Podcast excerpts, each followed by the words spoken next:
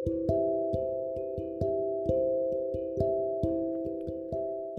friends welcome welcome back to Rubaru अगर आपने सुना हो हमारा लास्ट पॉडकास्ट तो हमने उसमें कुछ बात करी थी। उसका टॉपिक था दोस्ती वाला कॉम्प्लिकेटेड प्यार।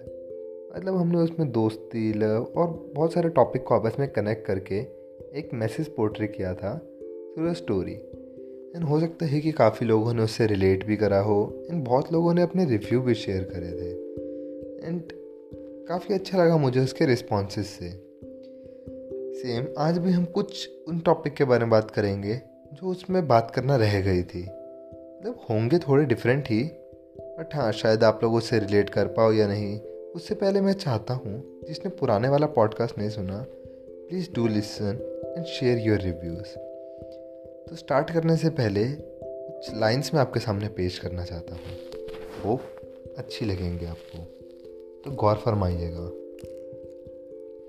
हर किसी के पीछे एक अलग शख्स होता है। हर किसी के पीछे एक अलग शख्स होता है, जो कभी ना जान सकता है, ना जान पाएगा। अरे, अगर आईने में भी देखोगे ना तो खुद को ही पाओगे, क्योंकि ये जो शख्स है, ये हमारे कहीं बाहर नहीं, ये हमारे अंदर ही है।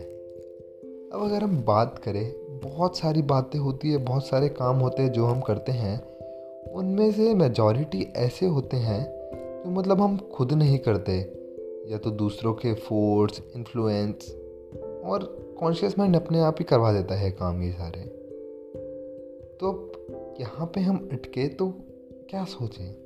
क्या ये सही है, क्या गलत है?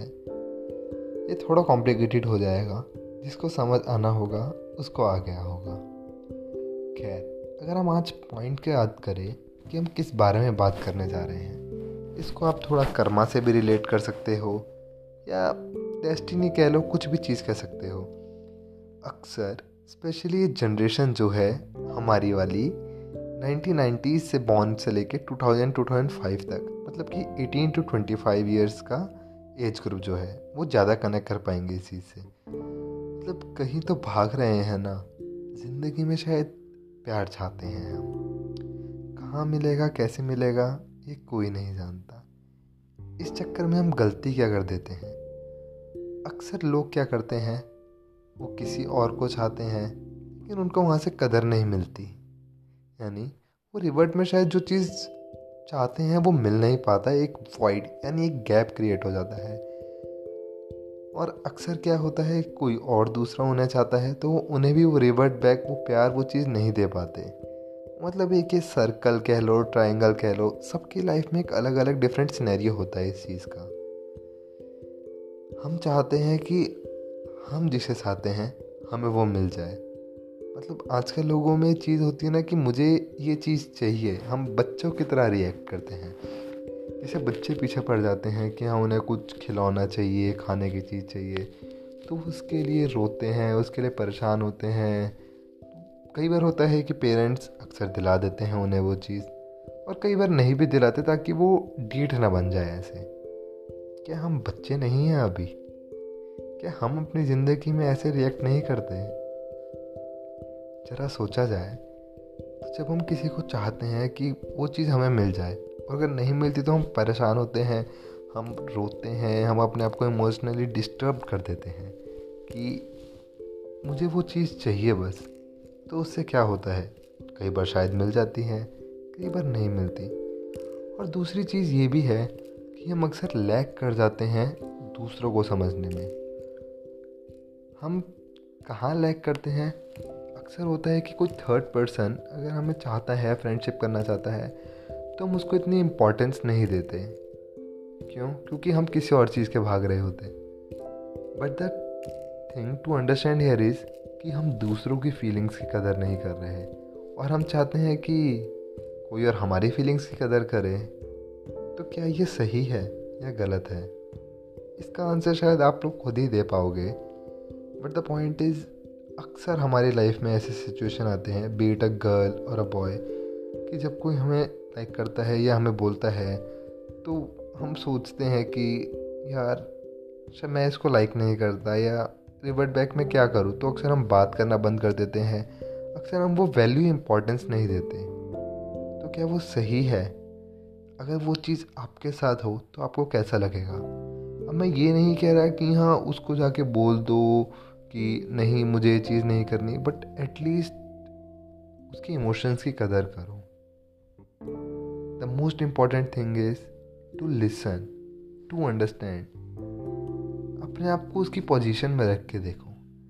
खुद ब खुद सिचुएशन समझ आ जाएगी, परेशानी समझ आ जाएगी। आज के टाइम में हम लैक यही करते हैं, एक दूसरे को ना समझ के। बट जिस दिन आप खुद को और दूसरे को समझ गए ना कोई जॉब कोई करियर मतलब आप चाहे किस भी पोजीशन पे हो, आपका करेक्टर वो बहुत इंपॉर्टेंट चीज़ है जो मैटर करेगा लाइफ टाइम के लिए। इसी के साथ मैं इस पॉडकास्ट को एक दो लाइंस में एंड करना चाहता हूँ, जो मुझे बहुत अच्छी लगी थी, किसी ने भेजी थी। गौर फरमाइएगा, जान निसार करने वाले बहुत होंगे जनाब। अरे जान निसार करने वाले बहुत होंगे जनाब। जान को जान की तरह रखने वाले बहुत कम। जो लास्ट लाइन है ना, दोबारा से सुनिए। जान को जान की तरह रखने वाले बहुत कम। एंड ये कहीं ना कहीं सच भी है, अगर आप समझ गए हो तो। तो बस, आज के लिए इतना ही। मिलेंगे आपसे अगले हफ़्ते, रूबरू होंगे, रूबरू करेंगे। और अगर आप इसे रिलेट कर पाए, आपको अच्छा लगा या आपके साथ भी ऐसी कोई सिचुएशन है जो आपने फील करी हो कि आपने इम्पोर्टेंस नहीं दी? तो उन लोगों को पॉडकास्ट भेजिए। कम से कम आप बोल नहीं सकते तो क्या पता वो पॉडकास्ट सुन के ही वो रिलेट कर पाए। एंड दे अंडरस्टैंड कि हाँ you value them you value their emotions which is somewhere good for all of you so मिलते हैं गाइस अगले हफ़्ते। अगर अच्छा लगा हो तो अपने रिव्यू शेयर कीजिए लाइक करिए एंड फॉलो करिए। रूबरू।